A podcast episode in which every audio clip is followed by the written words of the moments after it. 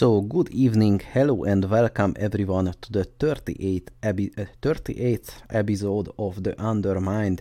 And my guest today, as last time, uh, it's Antiga. Uh, hi, Antiga, how are you doing? Good, good morning.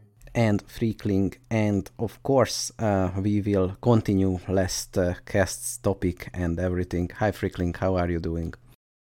Fine, thank you. Nice to back. Nice to have you back. So, uh, first of all, let's have some news, events, discussions, etc. Then we can get back to the, I'm sure, a very long topic of map design and everything about maps because, yeah, we we kind of uh, just scratched the surface last time. So, um, quick update about uh, SCHNAIL, StarCraft Human and AI League. Uh, most of you uh, probably uh, saw the announcement that it is in closed beta now. That means that uh, a select few people uh, can get access to it. the registration works on the website now. I just worked on it a little bit today. Uh, if you're a bot author, you are automatically eligible to participate in the closed beta, and I would like you to register. Um, that's enough. You can find uh, any info on my site. So, and let's not delve into uh, it uh, much more. Uh, I'm working on the website at the moment. Expect updates soon. Uh, yeah, and of course, feature creep is real.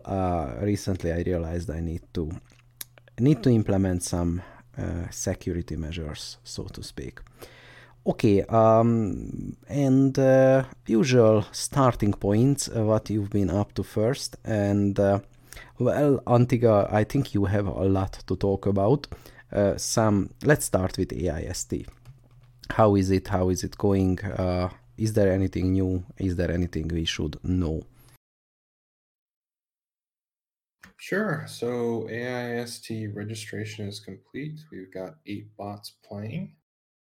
Um, some returning contenders this year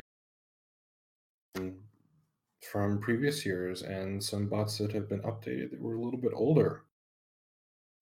Just pulling up the list here now while I'm thinking about it. So we've got Locutus, McRave playing Zerg, Microwave playing Zerg, of course, LetaBot playing Terran. So Lita's confident at this point that he has a 4.4 update that should work well.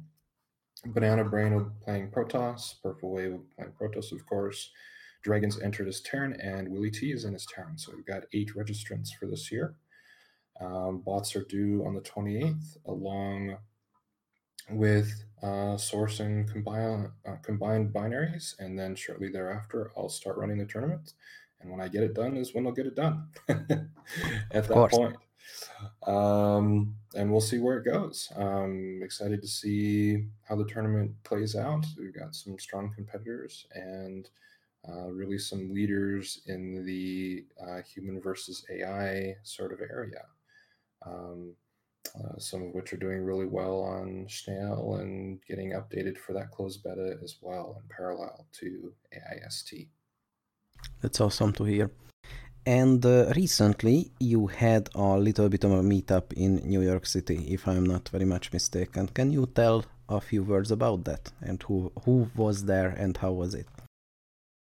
Sure. So I was in New York City for AAAI, which is a um, AI conference. Um, Hao Pan uh, was presenting a paper there um, that I had an acknowledgement on um, in relation to build order selection and optimized customized algorithm for that. Is that um, paper public? It is. Uh, it's linked in the Discord under the educational section. Um, and if you want to exploit the um, openers of your opponents. It is a really quite important read. It's sort of state of the art of build order selection for openers at the current time. I will link it in uh, the uh, podcast description. So, how was the meetup? Great. Um, I was only there for the one day and you know the night before, but we went out to um, uh, what's it called? It's uh, it starts with an S. Delicatessen, the really nice pastrami place in New York City. Um, I got to remember what it is, but at any rate, um, went out there, had dinner, which was really nice. Got to spend hours and hours talking about bots. It was uh, myself, Dan Gant, um, Brian Weber from um, uh, CUNYbot, and uh, Hao Pan, the four of us together. Uh, so we got to talk a lot, a lot about bot development and what's going on in community and all that sort of stuff, and sort of um, brainstorm ideas on future bot development and stuff like that, uh, which is really very enjoyable. So had a good time. Um, then went to the conference the next day, which is all about uh, games and AI and things like that. Um, after I had left, the other guys ran into some of the guys from the SAIDA team uh, from South Korea. Uh, it does sound like that it's unlikely they'll probably be uh, more updates from the SAIDA crew. But um, so that's a little unfortunate, but really just a great opportunity to meet everyone, enjoy time together, um, and have a good time. I'm glad to hear that. Anything uh, about that brainstorming you would like to share? Um, um, no. okay. um, well, I mean, it, it's just fun to get together and talk, but um, you know, it, it's and it's really interesting. But you know, there's some fun talking about what future strategies and things like that that people will do and things like that. So, uh, the name of the place was Katz's Delicatessen. It was very pastrami. Good, and uh, I'm I'm sure Nightcat would have preferred that place. So it was wonderful. yeah, yeah, that's an unpaid advertisement, by the way. We are not endorsed, sadly. This is a not so subtle subtle hint, so to to just bribe us. So, yeah. Next up, oh, and uh, Freakling, uh, here up what you've been up to lately, and uh, uh, yeah, generally how you've been and what you've been working on uh, in the past. I think it was one month since we had the last cast, or about that. Probably a month, yes. Well, what have I been up to? Um, mostly working on uh, Inner Coven, of course, which is um, the map of mine, which is uh, currently used in the ASL. And um, well, it was quite a bit of work to get that thing ready for the ASL because of all kinds of balance. What kind, updated. What? uh, what kind of balance issues? I'm I'm actually curious. I'm I'm not uh, smart enough to figure uh, Well, those it's- game it's- issues out. It's mostly an island map, and it turns out that uh, at the current state, um, Terrans have a bit of a disadvantage, or at least have a disadvantage on the island maps that we have seen, like, for example, Sparkle or now Inner Coven. Um, so yeah, that's still not fully resolved, I think. And well, the last week before ASL, they they were still uh, pushing uh, updates like on a daily basis to try and figure something out, which at the current state means the map has changed quite a bit. Um, so yeah, basically, I'm trying to put it back together right now. Um, otherwise, I've been doing some work for some maps, which we will see at the upcoming uh, War Clan League. And yeah, that's it, uh, basically, mostly. I mean, that's quite a lot actually, because I've been working for like dozens of hours already again on Inner Coven. So yeah. On a- So Yeah. you've had I I had saw that it went from like version one to version like one point two, and there were so many updates. Um, so even though the tournament is going on currently, you're still pushing updates. The map wasn't locked. Uh, I mean, played first um, rounds. right now um it is what it is but if you look at it you can probably see like they changed it from a map that was basically purely I not technically purely island, but purely island play style with um, disruption webs everywhere that would stop units from attacking. And the current version has gone like halfway back to a ground map where you can push through the middle through some um, destructible buildings, right? Yeah. So, um, but what all they did was basically, apart from some, some other small changes, is to like superimpose that on the structure of the old map. So now there's all this terrain in place, which was meant to like um, basically to, to work to closely interact with those disruption webs and not with what it's now with the um, where the middle is basically um, become a destruction map. So what I'm now doing is change the middle back again or back again to change the middle so it better suits uh, this kind of map. And additionally, I am trying to add some things like drop cliffs around the map that would um, that would further help Terran to to get a, a little a little advantages in the early game or, uh, on that map because I think they still need it. Um, and yeah, um, I I'm not sure if ASL would then use it.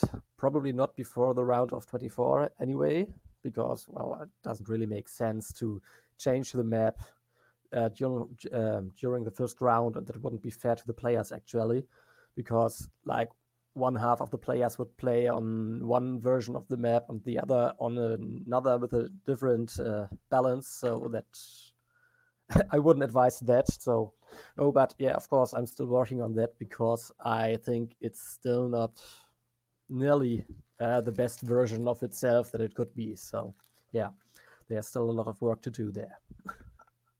when I was watching the ASL games, um, some of the map features I think you know really stand out as being obvious and what they're for. But I was curious what the uh, three waypoint beacon things in the center. Oh, that's um, that's just uh, decoration. That's just for looking cool. Um, oh, okay. it's not right. really meaning thinking, anything. Do they sort? You know, it's one of those things you look. You're looking at the game. and You're like, what is that for? Well, um, actually, the original. Have you seen the very original version of the map? Like, I'm not uh, sure. Let, remember, let me, let me, there's so many. One moment, uh, if I can find it. Yeah, we can post the link later. I'm curious how many how many I, hours. I posted. Uh, yep. Here it is in the screenshot. I hope. Wait, there. Oh yeah, so, let me if, let if me you look at that. that one. Uh, I advise uh, you can just click in the picture and you know it will give you a, a big picture, right? Um, uh, what you have there is please. you have three beacons in the center which actually have player colors on them. So that was meant to be um, scouting aid, basically. Um, because on an oh. island map that has more than two spawns, it can be hard to find your opponent's base and then find out what build order they are doing. And so that becomes a bit of luck, basically.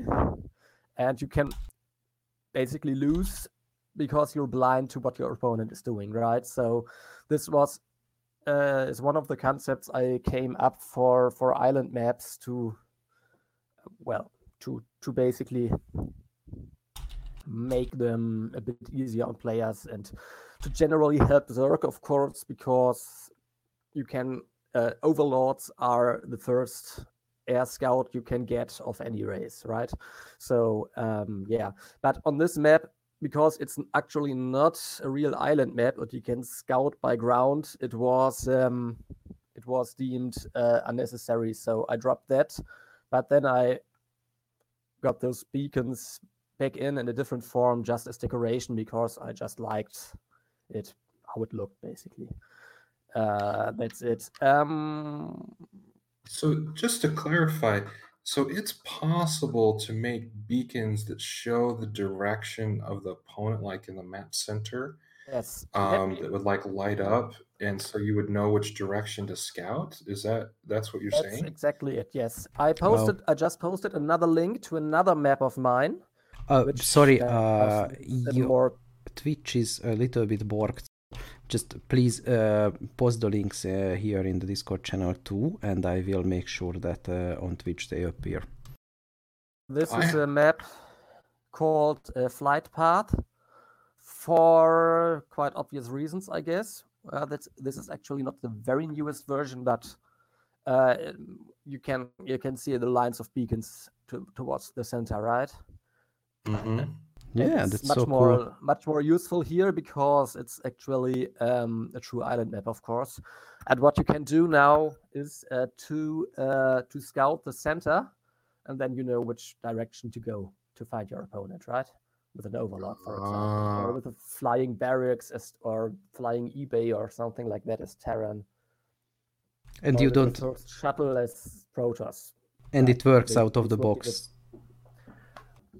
What do you mean out of the box? I, yeah, I mean, you don't need to use map settings or anything. This is an actual feature of a Well, map. this this actually works in uh, in in melee mode, but with a few caveats, of course. Um, the major caveat is that you can't uh, place uh, units or unit sprites belonging to uh, a player, right?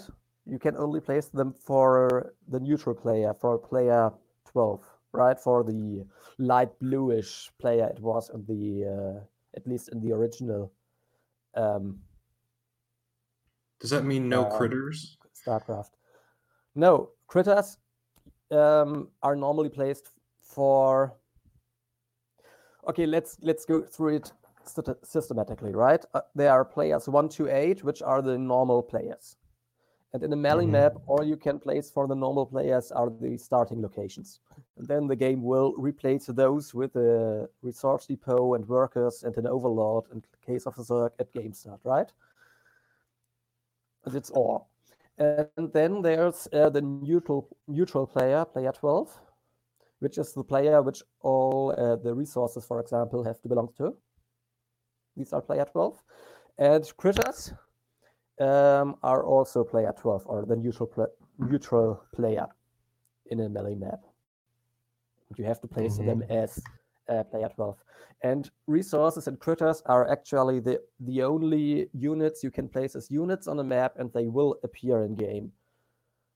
Because, well, that's what it was uh, intended to, original by Blizzard, right? The like uh, resources you need on a map, and critters are just like these neutral units. That crawl around and give some flavor or annoy you or whatever.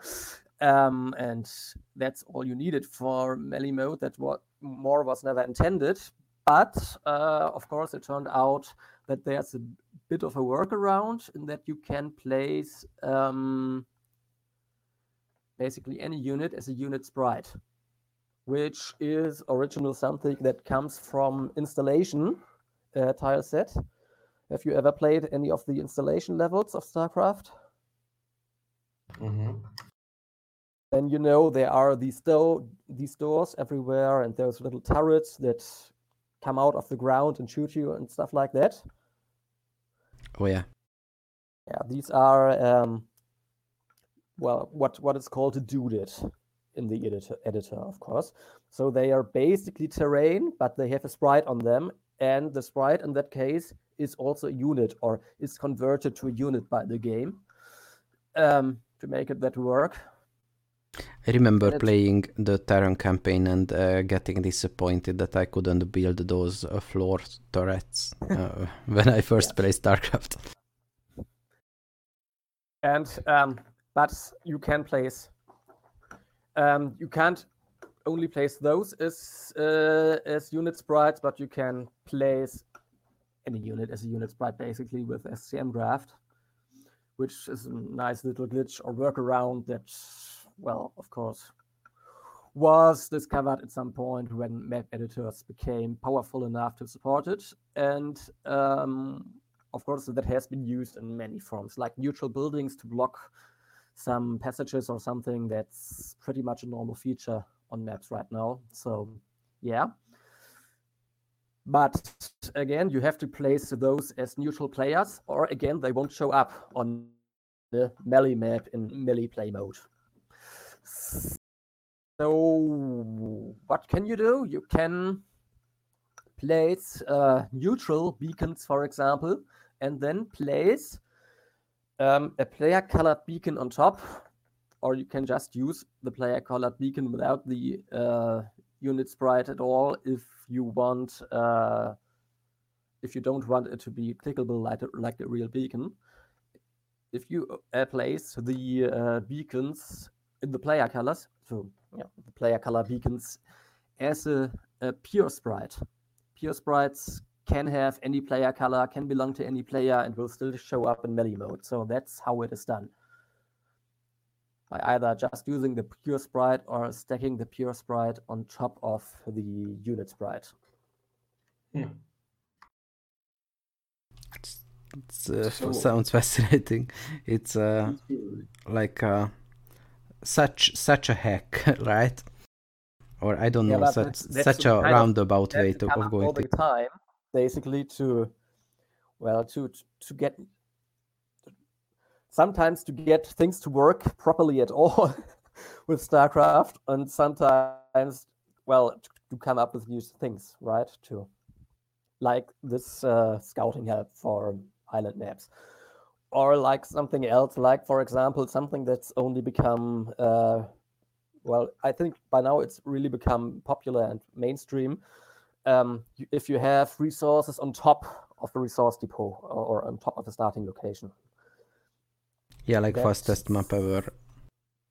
Or the, the- Oh, the- where you have them right on the bottom and you have stacked them. Now, I mean, if the if if they are north, not to the left or to the right or to the bottom, right, but to the top of it.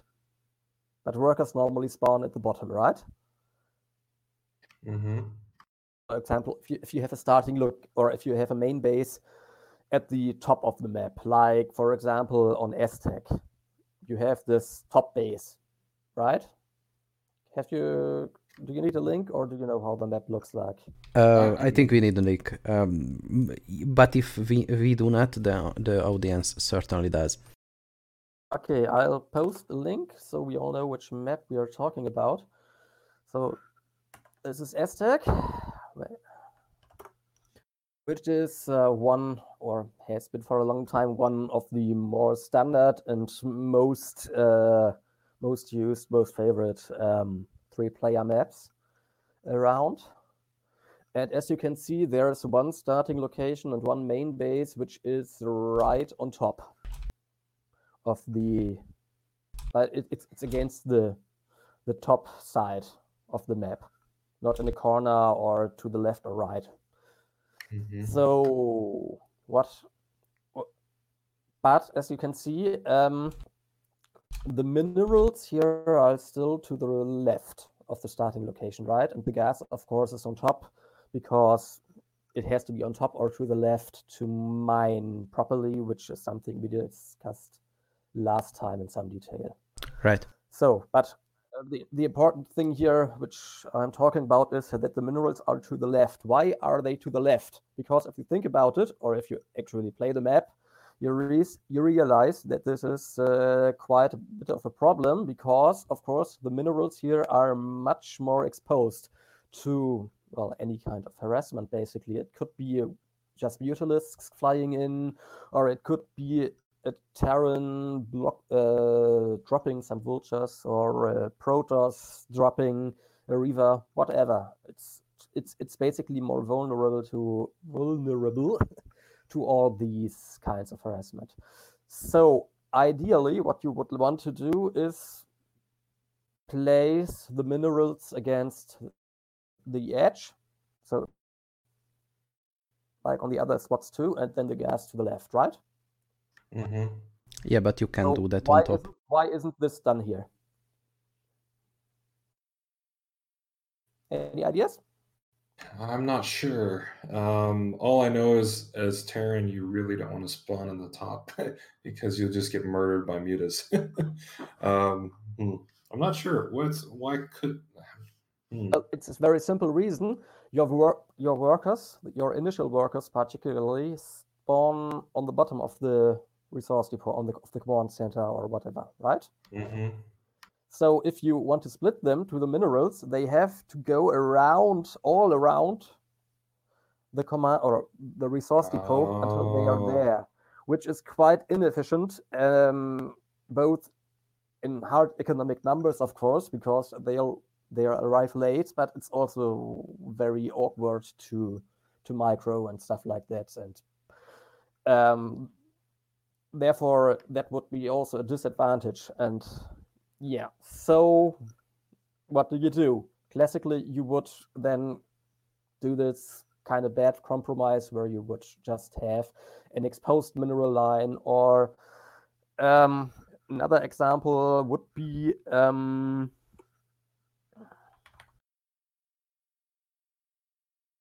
So could this be example- compensated for? So like on this Yeah, that's example we're I'm- looking at on Aztec, you have like you have five mineral patches that are the forward closest ones for like the top location. yeah but that's could you that's if what you I'm I'm I'm, the I'm? I'm getting at step by step. ah, So now I posted the link to Outsider, another Okay. very, very uh, well known three player map, of course, where you can see okay, now here there's a bit of a different compromise, which is that the minerals curve around basically for the top and bottom Mhm. bases. Mm-hmm. Um, this is fine, I guess. But if you if you look at the top base, okay, um, they curve around. This means you can split a bit better, a bit.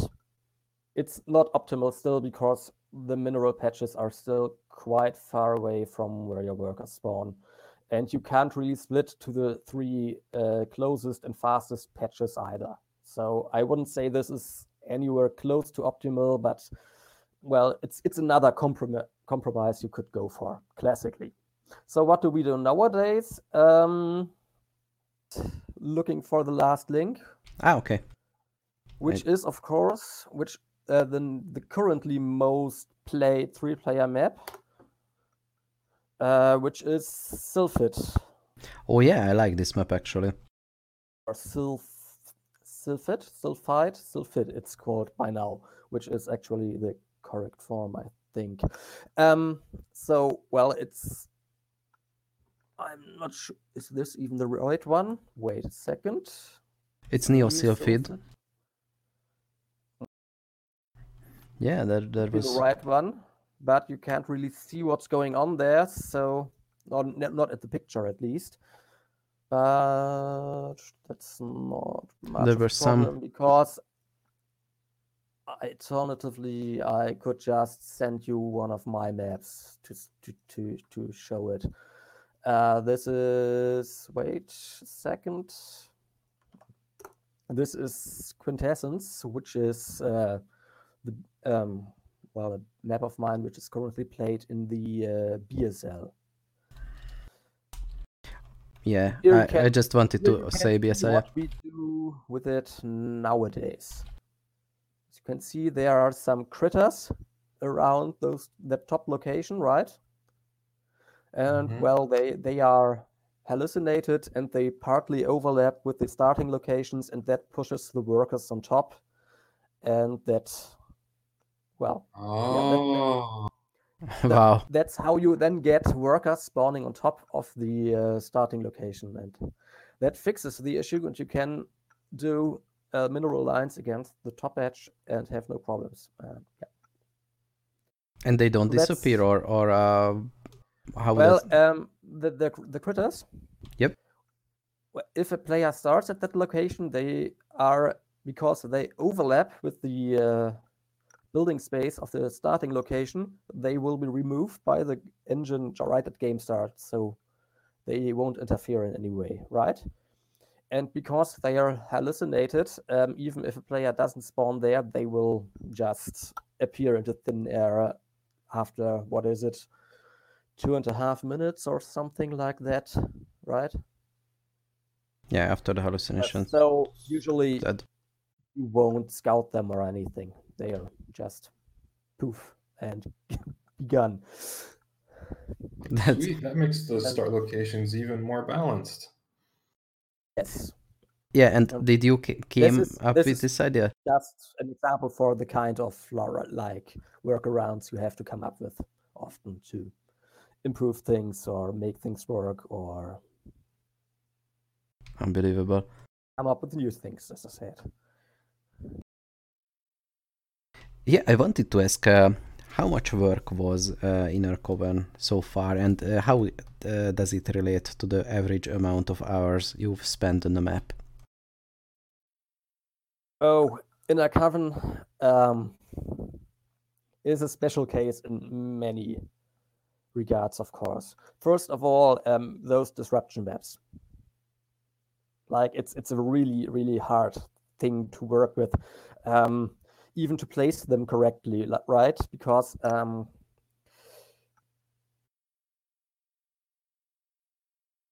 Yeah.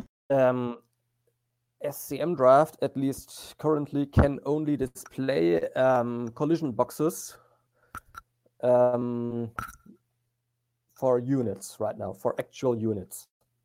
And of course, you need to co- the collision box to to see how big or what space the the the web actually takes, um, because that determines for one how you can place it because you can only place it on uh, on completely walkable ground and then which area it affects it because um, units actually have to overlap with it uh, to for it to work so to to, to for it to block uh, the unit's attack um, and then the next thing of course is for it to really work and not some strange things occur because well it, disruption webs on maps is not really a new thing. Of course it has been right, around forever basically. And one of the the usual problems which occurred and occurred in maps which used it was that you usually until very c- unli- uh, unless very careful um, you would have some some weird spots where something particularly a zergling of course because zerglings are very small could just hide in behind the web and attack something that would be under the web but you couldn't attack the zergling with melee units or something like that. So um, basically what i had to do was i had uh, i wanted to avoid any little even very small spots and any spots of two by two uh, mini tiles is enough for a zergling to fit in right so i had to uh, completely manually edit, edit every tile around those webs to only allow spots smaller than that. So no zergling could, or any other unit, but you know, s- is, of course, Zergling is the smallest, so Zergling is what you have to look out for here. Um, could step outside the webs and then be able to attack. So that's that was a lot of work, and of course, it- it's it's an an unusual type of terrain work. So I had to figure out how to best go about it first, and so on. There's lots of other weird exotic terrain I use on the map, and it was a completely new concept. And then I had to update it multiple times for ASL for all the different stages from the map competition to the testing to then the actual tournament, of course. And well, I guess I've probably worked for it for way over 100 hours by now. Oh wow. But that's, uh, I wouldn't say that's usual, but I would say 50 hours for a map to really get it fleshed out is not unusual. So. So, what was the I- process like getting feedback uh, as you went through these different stages with the map? Like, what kind of feedback did you get that caused you to do certain things? Well, uh, Um,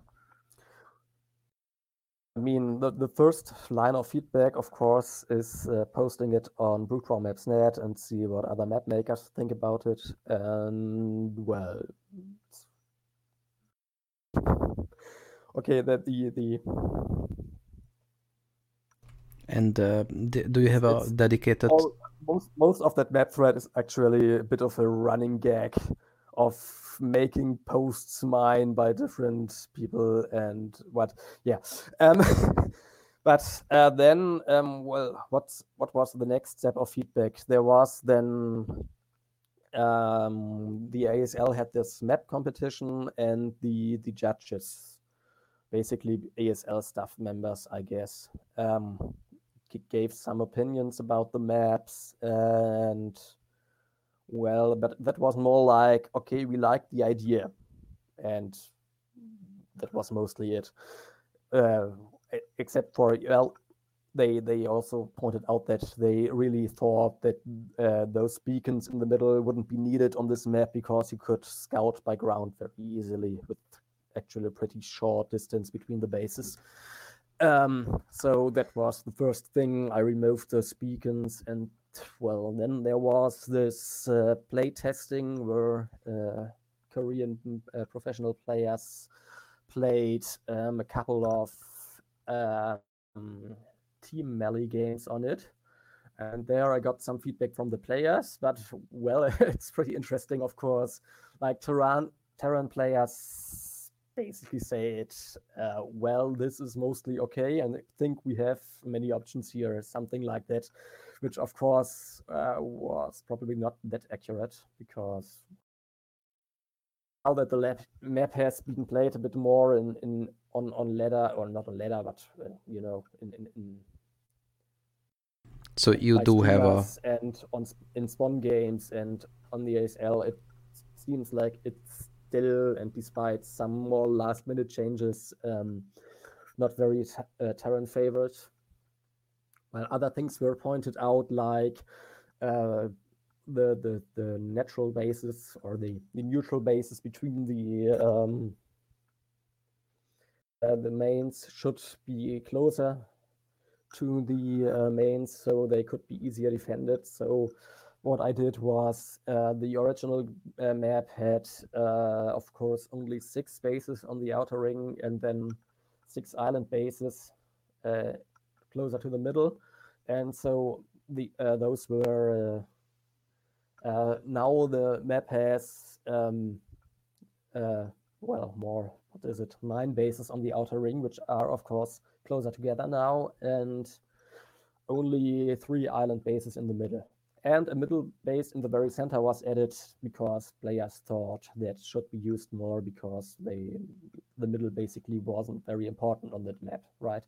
So yeah, those were that those changes. Those were based on player feedback, and well, yeah, like right now, the best feedback, of course, I have is looking at the statistics, watching some games on stream or on, in the ASL, uh, KCM matches, stuff like that.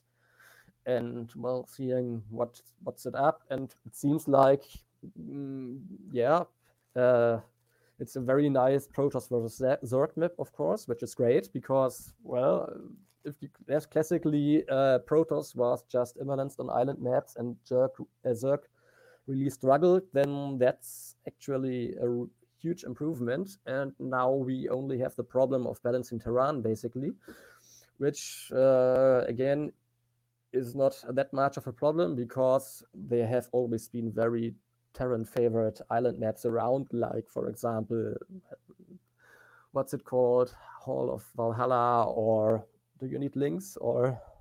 I sent you map links, or so we know what we are talking about, or?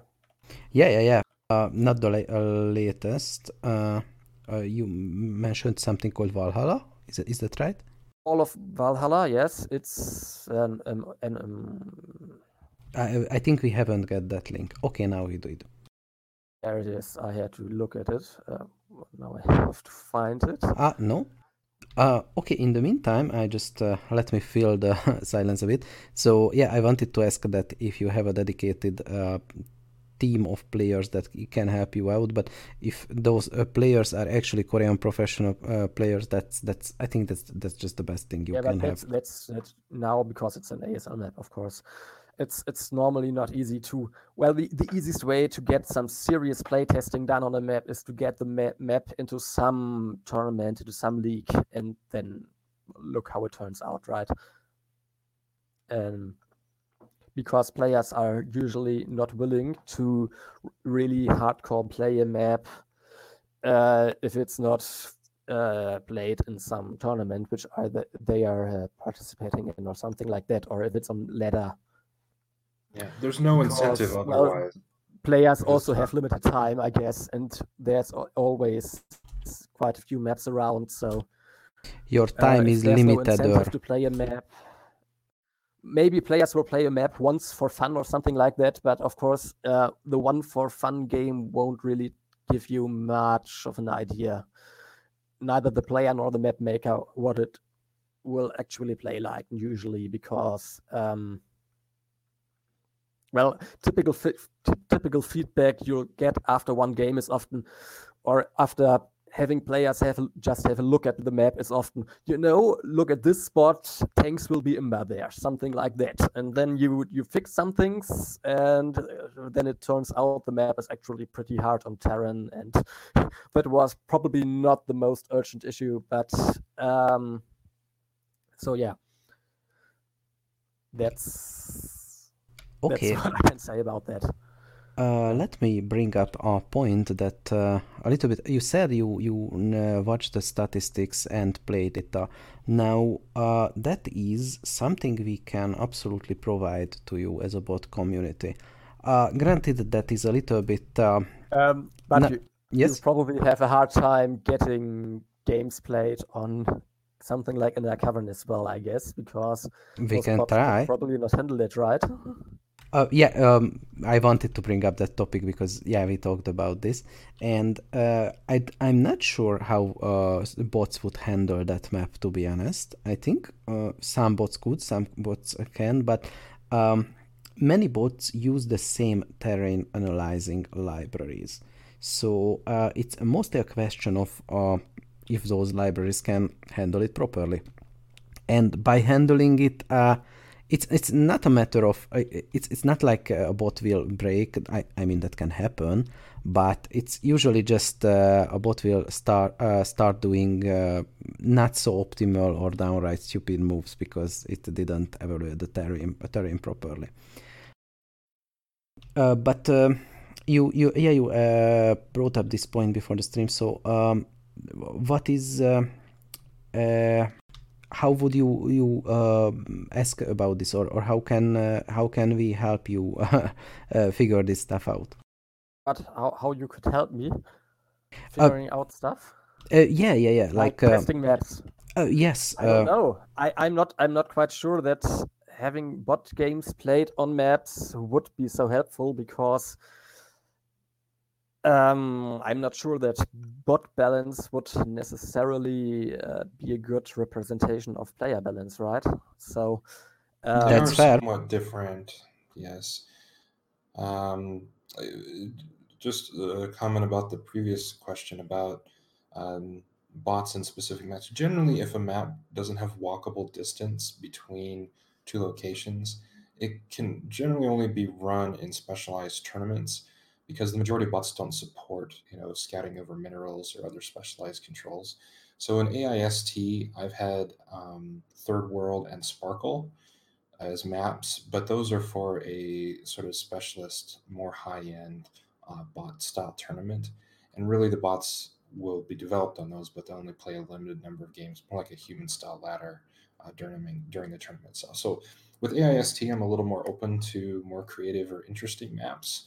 Uh, but most of the traditional ladders really can't support it because they do uh, games in such volume, and so many of the bots supporting odd features uh, would lead to uh, 60 minute games on timeout and slow the ladder play speed for the bots that couldn't leave their base and result in a lot of ties. So it ends up being wasted um, computational time. Also, uh, a point we brought up last time that uh, like mi- mineral mining rate and uh, those hard to measure things we can absolutely support you with. Uh, I remember you asking about uh, around uh, about uh, stuff like that. Uh, did you get any kind of cooperation so far? I would like to have, help you on on that, but uh, I I personally don't don't have any time I- for that. right. Sorry for the interruption. I'm back. No problem. Uh, Well, please continue. Well, um, I think we are touching on a lot of topics right now. So let me just quickly uh, finish my little bit about island maps and island balance. Um, I posted another link to a map called Desert Fox, which is also, well, not technically an island map, but it plays like an island map.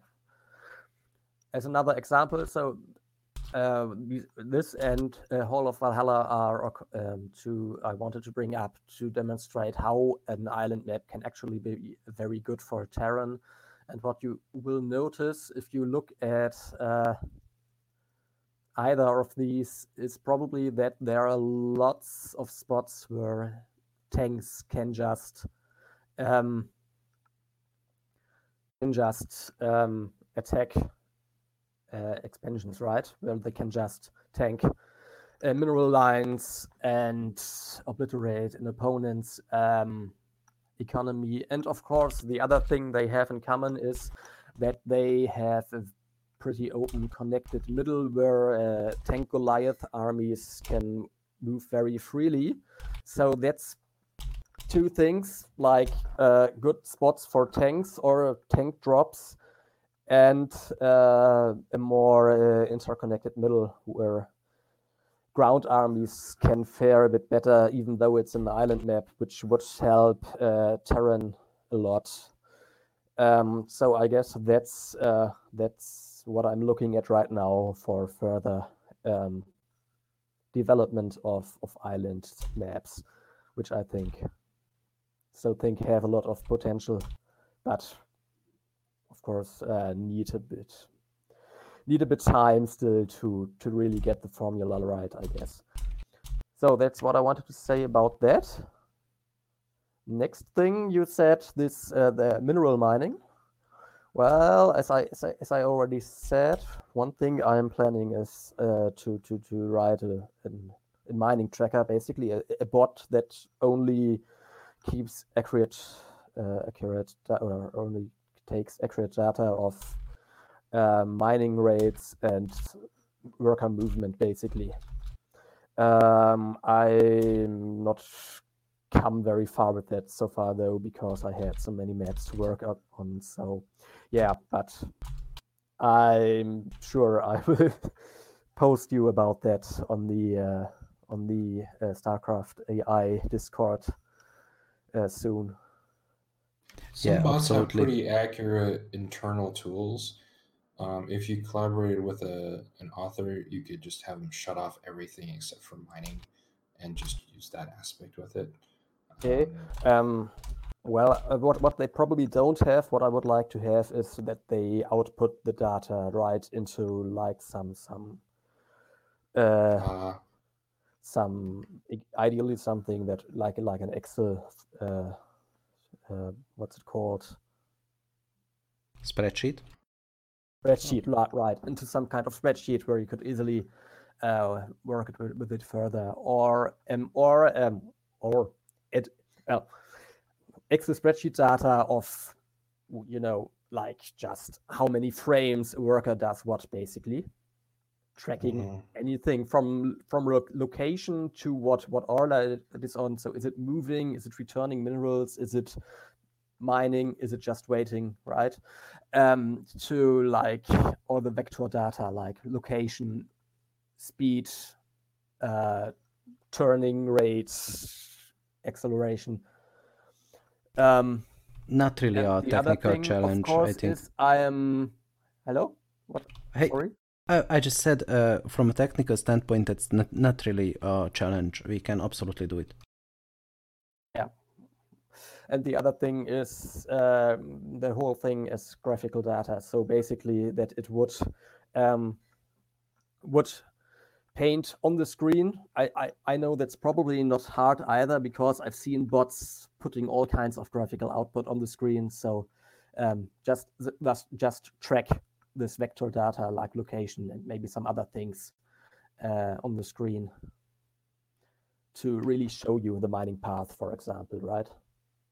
Yeah, Dan's offering in the chat. and then then output that in a graphic file or something like that as a screenshot. Yeah, give uh, Dan or Purple Wave a call, af- uh, a message after this. Uh, he's offering some help. So yeah, these these are not uh, not really high tech things uh, you're asking, No, and I mean, we we would be bot- happy to help. the, the- bot would really only use uh, be used as an um, output tool, right? I mean, it wouldn't even have to do any input. The or the only Mhm. input that it could reasonably do is like it's uh, the bot could probably uh, do pixel perfect uh, placement of workers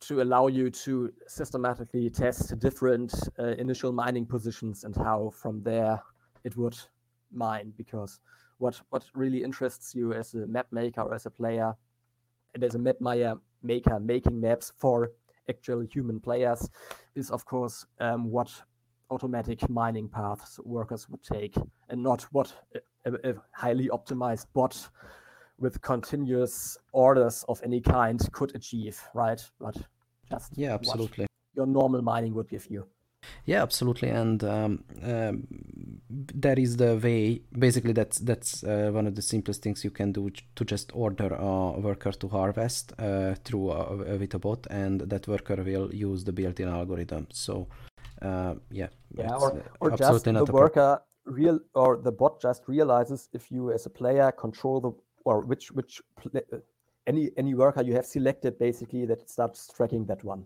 something something like that at least for a start. I Uh, think Dan, Dan, or uh, some of the other bot authors, they could do all of that in a couple hours. I'm sure. I'm sure. Um, I just had a sort of a side question that's related to this. Um, we were talking about beacons earlier. Um, in the like the campaign missions, it's possible to have beacons that teleport units from one location to another. Is that possible to do within the context of a melee map, or is that restricted? To, because like, that's MS? that's triggered behavior. It's just a trigger if um, you on top of the beacon there's a location, and on top of the target. Well, if you if you look closely at those uh, campaign missions, it won't even uh, teleport your units to the other beacon, because that would then uh, immediately activate the uh, teleport back trigger but it will Ah. teleport them to a to a to another location near the beacon, right? And then it's just if player X brings any unit or any any man at this beacon location, then move this unit to the other location. Very simple thing. Um, and play a teleport sound on top of that, right? Which is part of the standard sounds uh, of StarCraft. So um, that's that's a, a triggered behavior, and therefore you cannot use something like that in melee maps. Ah, that's unfortunate. I was just hoping that there would be a way to just have a portal between like two island bases or something. That would like that would make probably make for a fu- uh, k- uh, fun kind of map, although also a very uh, very confusing map probably if you overdo Yes. it at least. But um, no, you you can't actually do that. Not in a proper melee map. I would love to uh, do uh, create a bot like this on stream, but uh, at this point, I, I I don't dare promising anything You mean, because you mean yeah, a mining tracker or yeah, yeah, yeah. It's it's uh, it's a reasonable amount of work, I think, and it would be real fun. And if we could make a tool that uh, you and or or any map maker can use, that would be awesome. Yeah, I mean, I mean, it's not in, even that the bot. I guess publishing the bot wouldn't be the problem either. But um, basically, in the end, what I uh, hope to achieve is well, okay, you can use the bot, but you you could also just. Uh, I just want to have the tables basically of mining data, which then would help you to just look at the numbers and then design your mineral lines from that, for example. So you could have. Um, What Um, if what if it would uh, be just a website where you upload your map and uh, there is an automated testing pipeline and you, you get your data back? Would that be awesome? It could, of course, be also like a next step, but then again, um, You probably want more low level. You want to be able to see it live. inspect. And all Uh, so. Uh, why not- though? not that you Why though? I think live, but you know, um, you can of course go and okay, I just put some mineral line in and then let the bot check uh, whether uh, that's balanced or not for all, all races and all locations and stuff like that. Um, and if it isn't, then maybe you try something else, and then it's tr- just trial and error. But um, Hmm. you could also go ahead and just have have tables of numbers and look at them, and then um, basically find from that the most ideal uh, constellations that you can lo- you uh, just. I mean- that right. If we made well Tscmoo made an uh, in-browser replay viewer, then uh, I see no reason why this thing couldn't be viewed in browser. Yeah, okay. But but let let's talk about that then in detail another time. Yeah, I'm just I'm just Because, um, wishful thinking here. Yes, but you know that that's all theory by now, and um, yeah, maybe we can have someday have something like that, and that would be great. But um, I'd just be happy to have some minimal functionality right now and to just get raw data. That's what I am most interested in, of course, as a map maker, because well, all these fancy other things are cool, but um, basically what, what one of the really last things that I think really lack for for designing maps is really have reliable raw data on absolutely exact rates of mining under certain controlled conditions because of course it's a complicated topic. If you have some very weird constellation of of uh, um, for example um, pathfinding regions around your minerals and your resource depot then all your data goes out the window because workers will take some very weird inefficient paths and uh, will be very slow therefore and that's something you want to avoid anyway. But you know if if um, you have very simple layouts of um, um, pathfinding regions like in the in the easiest easiest case or simplest case um, if the all the resources and the uh, resource depot are uh, in the same pathfinding region then um, then that should give you um, give you some reliable data. And of course um, you could then right see okay if if, if the the workers have to uh, cross between different pathfinding regions under cer- cer- certain conditions has so that actually uh, any effect on the uh, mining rate for example which isn't so clear uh, from just observing in game. Uh, just because it the, the worker looks fine and normal doesn't mean they don't lose uh, don't lose um, a frame here or there right? So um, that would be another thing to look at then. Do you, you're talking about frame, uh, frame briefly there, but does the uh, I'm not so familiar if the map size or amount of features impacts the game frame rate or Not- function not in a the frame rate. uh, the frame rate is of course fixed unless your computer is uh, well way way underpowered or you're running whatever else on it and it can't take up with the game but no it, it, I, um, that's not the problem i don't know what's what what do you really want to know uh, what's your question I was just curious if the map size or number of features or doodads or critters or stuff has any impact on um, uh, like the performance aspects of play on a map.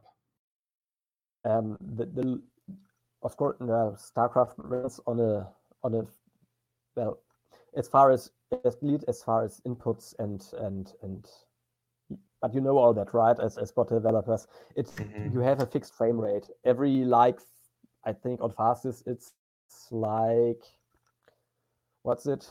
How every how many milliseconds it, it runs a full cycle of uh of, of, of running all the orders and stuff like that right? That that's the logical frame rate that it runs on that's fixed that sh- and a map shouldn't really impact this and it's a game from like 20 years ago right? So uh, if it could uh, it, shouldn't really uh, in any way really tax any current machines. So that shouldn't be a problem no.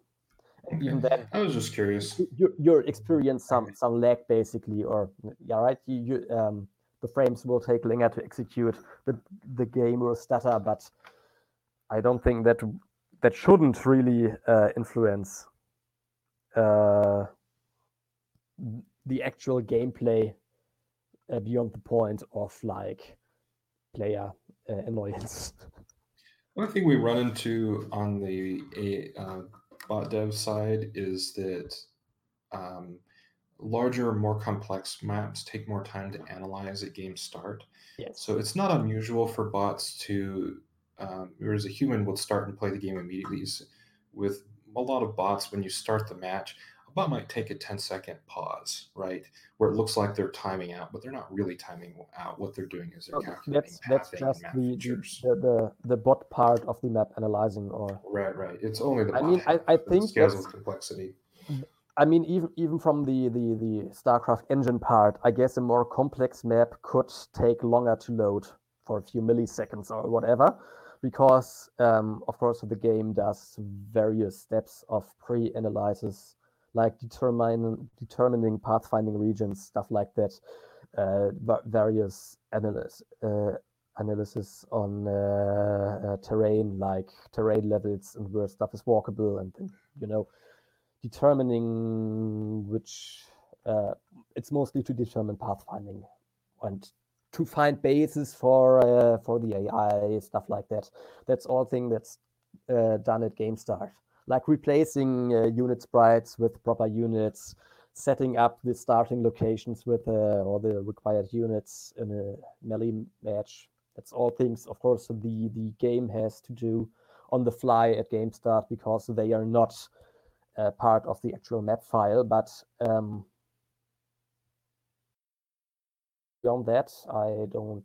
Uh, yeah, that, that's that, and yeah, um, of course, the bots have to analyze a map too. That was one of my questions that I had on uh, on uh, my notices here. Um, what does a bot actually do?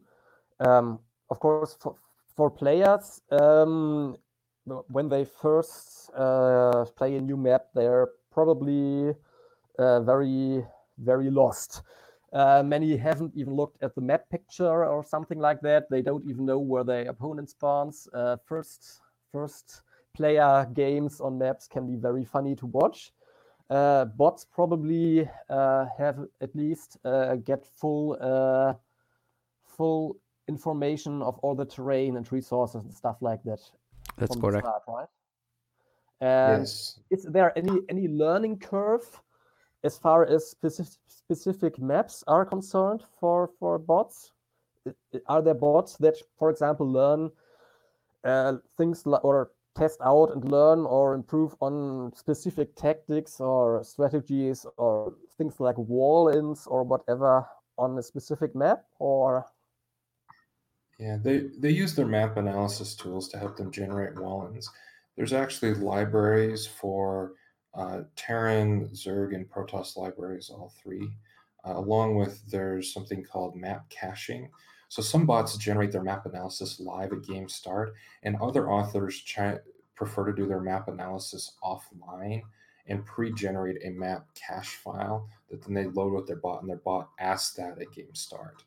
Um, and those cache files are pretty interesting. They're generated by most bots use a program called BWEM or BWEM community uh, is really commonly used. And it actually um, shows a very fairly pretty overlay of the map. Um, it's like a layer of abstraction of the map in a lot of cases. You know, it shows where the mining points are, the minerals, the bases, the different zones. A lot of bot, bots treat um, like the main and the naturals different parts in ramps so they know where to defend and attack and divide the map up into different pieces between them and their opponent. Um, I think you might find the BWEM um, map analysis cache files fairly interesting um, if you were to get into those.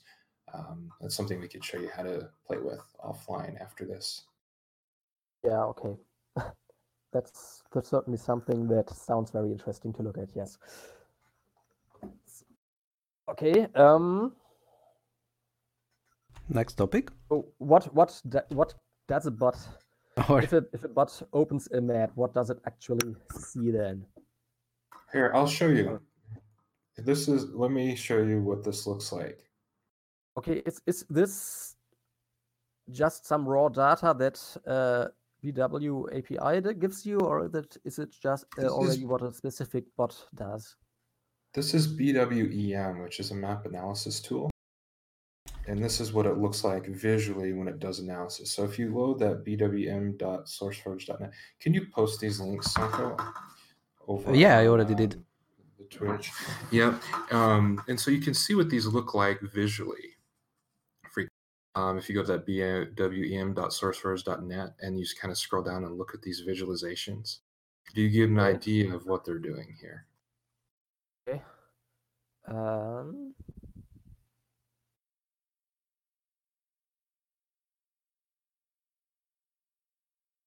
So for example, okay, let's let's go then through some spe- map specific stuff here. So it it is, for example, able to uh, realize that there are uh, buildings blocking off a certain part of the main on Andromeda, right? Mhm. Yep. So from there, it would do what, or that is that in, in how far So- do do bots react to something like that? it just They provides. can be Oh, sorry. Go on. the the um the map analysis tool just provides data that the bot uh, can then use, and different authors use that data differently, right? So they may make a whole wide variety of decisions from this, or they may only use a small portion of it. Some bots might not even realize that um, there are ramps. They might not understand what they are or how they operate. They might some bots might only recognize like my main and natural bases that they get and use that from the um, uh, BWEM. B- BWEM actually stands for Brood War Easy Map. What's it? What, what's the name again? Yeah, Uh, how does a bot, how does a bot, for example, decide uh, which expansions to take, when, and in what, what order? That's all internal decision making and is completely separate from the map analysis. Uh, it's better to think of bots rather than as like all one thing as as separate subsystems. So most bots, you know, they have sort of a um, uh, it's like an overarching program, but they'll have like a map analysis program, a mining program, a building program, a fighting program, you know, and so they're different. And in some bots, those systems don't even talk to each other almost, except very rarely. Um, uh, some bots are more cohesive than others, but a lot of them are sort of these independent ent- entities that work together to play the game. Um, and so, but really, it's up to the bot author to use as much They, as they they would will like. have to agree on, on, on how to, to distribute resources at least, right? Kind of. Uh, sometimes they fight about that internally. so you, Okay. so what, so so if you imagine that uh, I I I have a bot, and that um, you have competing requests, right? The portion of the bot that wants resources to build more workers, and the combat simulator might be requesting different things. And how do you decide what the priority is? Do I build workers or do I build combat units? Or do I build more tech and more buildings? Right. I mean, those are higher level decision making within the bot and some of the most difficult portions of a bot to write um, is deciding which item gets priority uh, when you have competing priorities. Yeah, that's of course also where players have to face their important decisions. Yes. And the answer for players, of course, would be okay, scout what your opponent is doing and figure out where you can uh, gauge an adva- advantage, right? Um, so, what's a bot doing? Oh, It Yeah. depends. Uh, we were thinking, I think. Um, I'm not sure how to answer that. um, okay, let, let's. Uh, uh, There's like 20 different answers to that question, so it's really hard. Uh, let's try to different narrow down.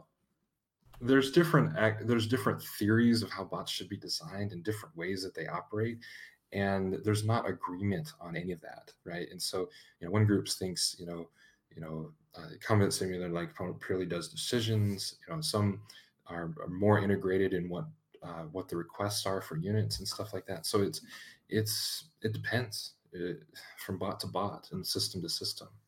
Um, it gets into like theory of AI and theory of development. They're not short answers. Okay.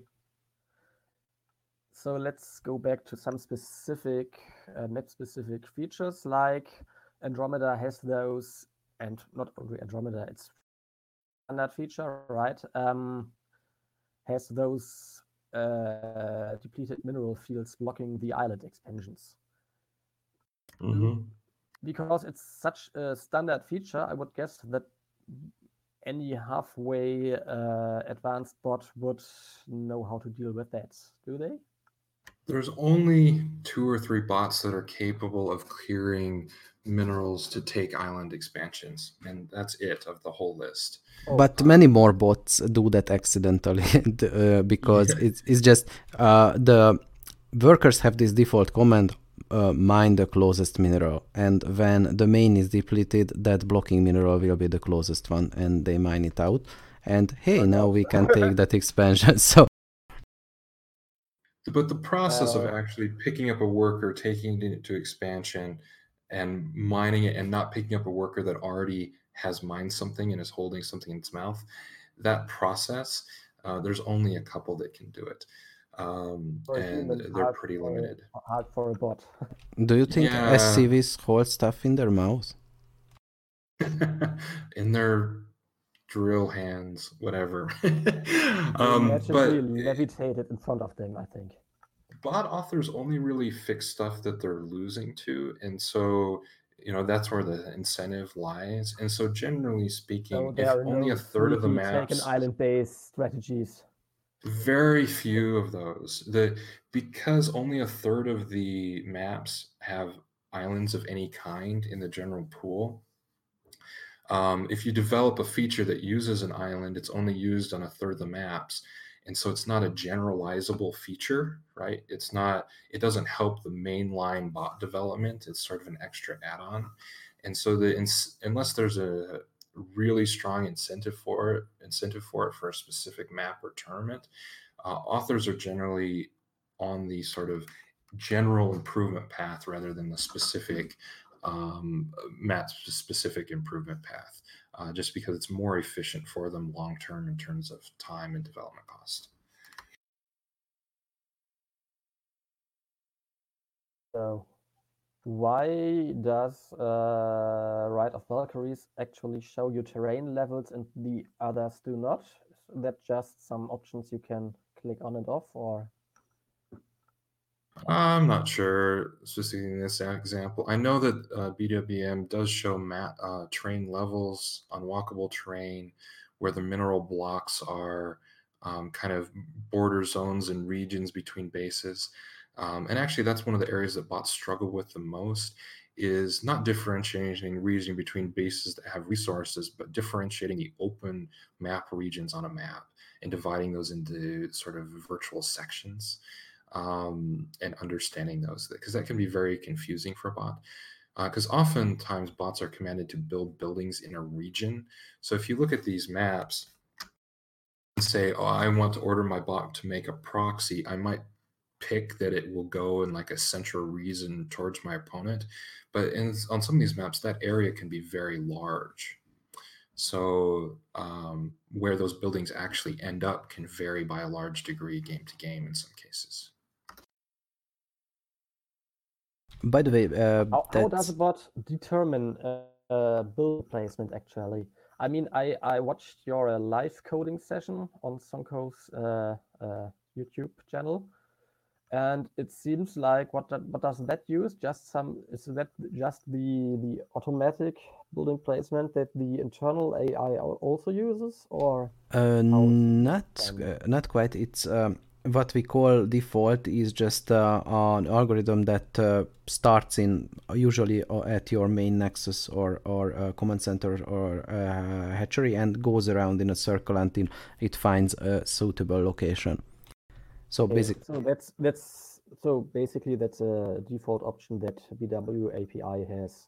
Uh, no, no, it's just a very, very simple thing to implement. So uh, many, many authors just go. Uh, it's like a few lines of code, and there is a code example on the SSCAIT page. It's it's not default, but it, it is a well-known, well-known and very simple algorithm that anyone can do basically.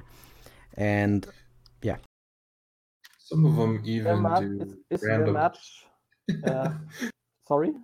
Some even do random placement, like they just pick a radius and just keep trying places where the building will fit until it places. okay, Some of the uh, the newer ones, yeah. But the more advanced ones are much more sophisticated. But yeah, that's what I wanted to ask. Right, you can do like all kind of random or like where it fits building placement, which will lead to very chaotic bases and not really use the building space efficiently and might even block your own units in and stuff like that. Um, so uh, most human players, of course, use very uh, sophisticated and often map-specific uh, building placements, right? Yeah. Um, and how far can bots do this at this point? Quite far. So there McRave wrote a piece of software. What's the abbreviation for it again, Sanko? Uh, um, it does building placement by blocks using pro um, building block recreation. I think it's um, BWEB. BWEB, yes, is the name of it. Um, and basically, they look like pro Protoss building blocks. So it builds the gateways and specific structures to ease access coming out of them. It's also capable of calculating correct um, FFE wall ends for Protoss that are really, really good on almost all maps. It continuously gets updated over that's, time. That's mostly uh, based on what players are doing, or yes, it was. I helped influence with um, McRave to basically use player inspired um, uh, placements uh, as ideal ones, and basically it calculates for, for, just for Wallens or for everything. Both, both Wallen, it does Wallens uh, for Terran. It does uh, FFE. It does building placement blocks.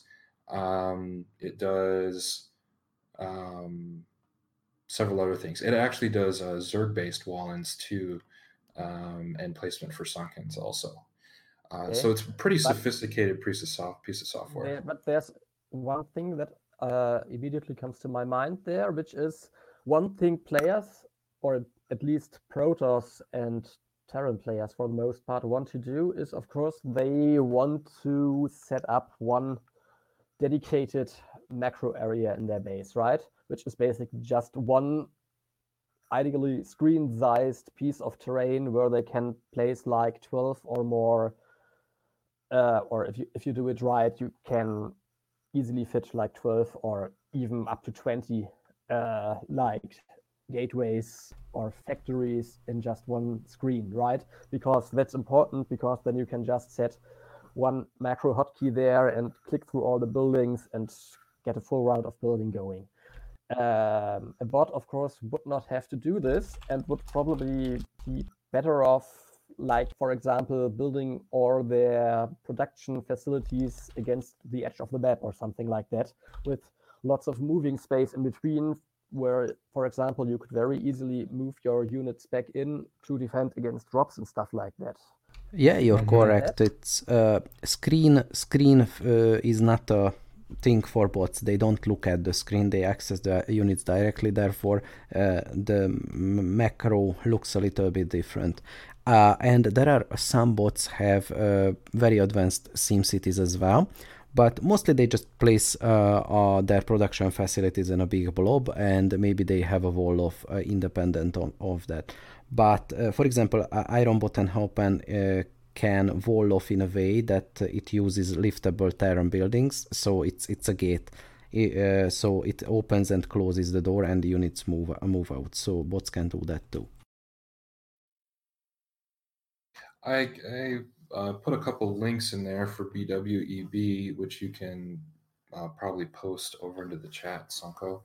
Um, regarding uh, how it's its operation and internal functions, as well as a post from Jay uh, describing a little bit more about how it works and its function.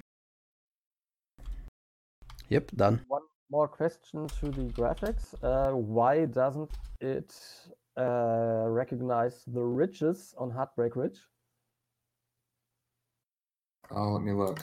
So this version of BWEM is actually the older build. It's a couple years behind. The version of BWEM that we use now is called BWEM Community, and it has more features and more updated functionality. Uh, but that one doesn't have these nice visuals to go with it, at least uh, not easily linkable.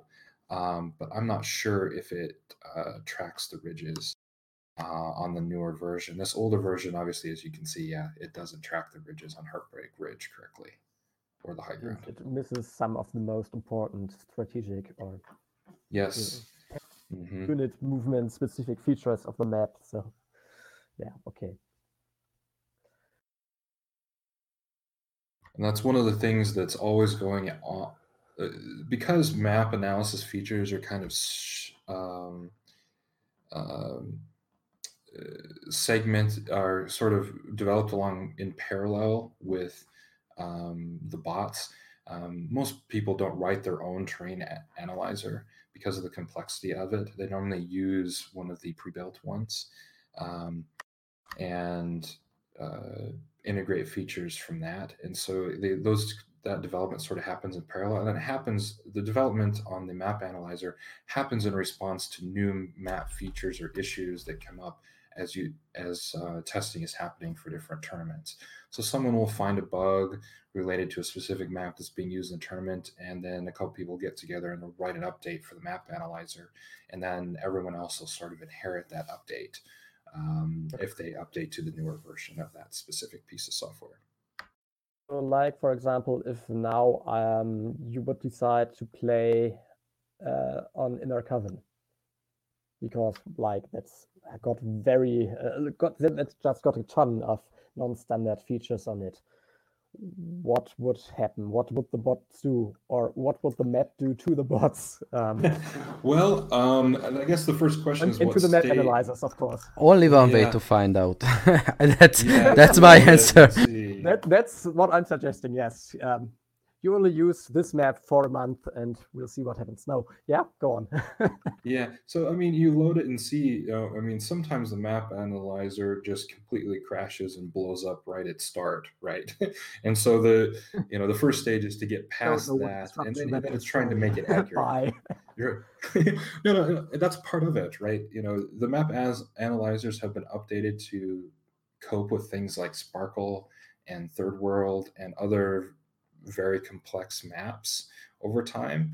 Um, Inner Coven is kind of a lot though, right? And so unless there's a tournament that has inner, it's the same problem that you were talking about with uh, tournaments and ladders. Unless Inner Coven makes it into a bot tournament or ladder, the incentive to work on it is not super high, right?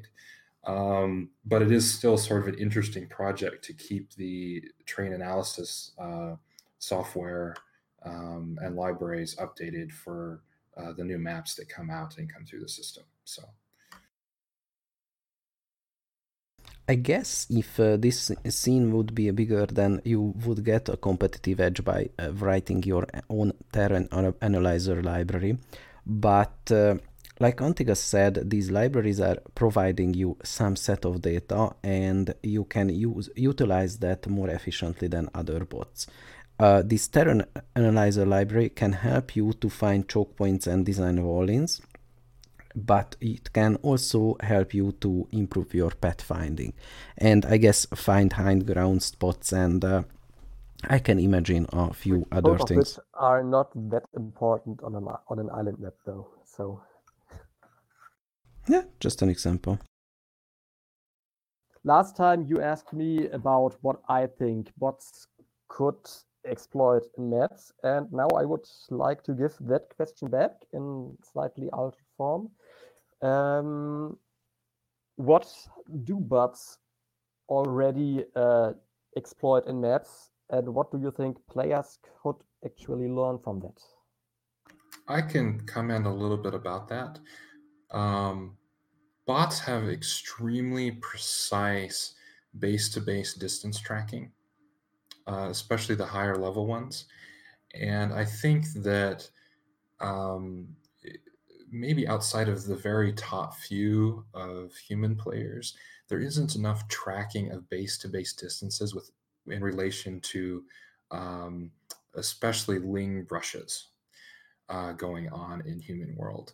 Uh, we've discovered that, um, well, it shouldn't surprise too many people, but um, for instance, FFE cannon timing versus specific openings, even from different map positions, um, can be extremely abusable um, if you have the timing down to like under a second. um, the same thing goes with you know DT rushes or other things that are involve detection. Um, the difference in travel time for a DT based on where you build the gateway and when it'll arrive based on the average time that people average game time that people put down a turret if you manage that very carefully and track it precisely um, it, can be very abusable um, so those are those are things that come up immediately um, and are fairly obvious, I think, to most folks. Other items are um, how much high ground impacts um, fights. Um, I think humans tend to underestimate the value of it, um, and some bots take pretty um, aggressive advantage of those features, both in terms of their ground army placement, but also high ground abuse in terms of air units. Um, uh, uh, there are some bots that use carriers very effectively in combination with high ground with restricted vision um, uh, to great effect, for example. Uh, so, so those are some things that come to mind. What comes to mind to you, Sanko? Actually, uh, the only thing I want uh, that immediately came to mind is is visibility exploit like you said with the carriers. Uh, visibility, high ground, and maybe picking picking your uh, choke points a little bit better. Not not uh, in a walling of sense, but uh, when doing an engagement, I see human players like uh, rushing into the slaughter uh, too many times. you shouldn't engage in, in bridges in certain situations. But yeah, other than that, basically what you said, I don't have much more to add. Uh, there's also just to um, put a little more information there on the link side. There's some positions on some maps where uh, FFE versus four pool is, for instance, not possible. Uh, just a heads up, and I don't know that many human players know that.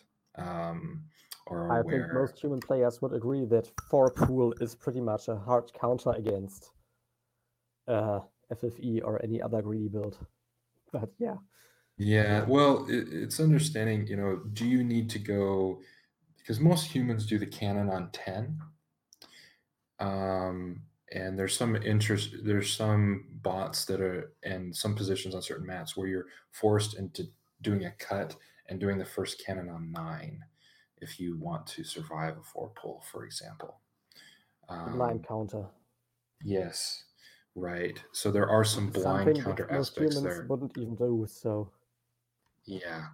Unless you you you kind of play the mind game and think your opponent will like four or five pool you this game, but right, uh, and also understanding what maps like nine pool no gas lings versus Protoss with the specific timing, what exactly you can get away with in terms of build, uh, building timing and placement as Protoss is pretty important. And I find that humans are not very precise about it, and that there's a fair number of situations where that can be exploited. Also, the Canon ad speed behind FFEs with most humans is not precise enough. I'm actually running a bot build order that was invented by the CherryPi team on Ladder to great success, exploiting humans' deficiencies in building placement and timing. Uh, personally, so there's some of that going on. There's some lessons coming out of this world that I think human players are not really aware of, or aware of the ability uh, to exploit them. Uh, another example is that StarCraft was never really designed with the human ability to control a large amount of lings at the same time. It was never balanced around that. I always assumed that you, you could only attack with, you know, a couple of dozen and then I'll kind of attack in a line and not be carefully organized. Attack uh, yes. Right. And the power of lings in high volume um, is pretty exploitable. Uh, their their cost versus their combat performance, health, and damage output is outrageous. Um, and I've been abusing that as well, playing on ladder. you know, I'm doing things like, you know, um, you know, three hatchery versus Terran. You know, the third hatchery is an expand, but going very quickly to hive and v- into very high ling counts uh, to a degree that most humans don't use because they don't understand the math of how good lings are. Lings are actually better for cost versus archons, even when archons have upgraded. I I mean, lings, I mean, yeah, particularly crack lings are better yes. than anything. There's a yeah, in pure damage output per per investment. So this is basically free anyway. Yeah. Humans humans know cracklings are good, but they probably have never seen the actual. Yeah, but they can only so paper. fast select them and send them on suicide. Right. So. Indeed. yeah, yeah. There's limits, but as a human, what I can do is I can pre-stack up groups and attack in a coordinated fashion, almost like a bot, if I organize that carefully, um, in a way that I think humans are probably not using enough. Um, so there's some lessons that have come out of that, I think, uh, that are pretty interesting. Okay, and uh, as a closing thought, I'd like to add that uh, I think this is a beginning of a brainstorming uh, about human versus AI meta, which I'm I'm really hoping to see as the SCHNAIL project develops. And yeah, I, I have the SCHNAIL project on my mind like pretty much 24 7. But I need to give you access, Freakling, as a closed beta tester. Bring you into the fun. Actually, actually, yeah, yes. I wanted to talk to I you about that. If I actually had the time to play, um, but okay. Maybe. Okay, guys. Uh, t- uh, it, this has been awesome. As uh, it was last time, but we have to cut it short this time. And Freakling, I would love to have you back. Uh, I hope hope we can arrange Anytime. that. And uh, yeah, uh, let's end the stream. And thanks for everyone for listening. And see you next time yeah, thank you. Thank you for having me on and um, looking forward to the AIST tournament. See you there. Bye. Yeah, thanks for the uh, interesting discussion. Bye.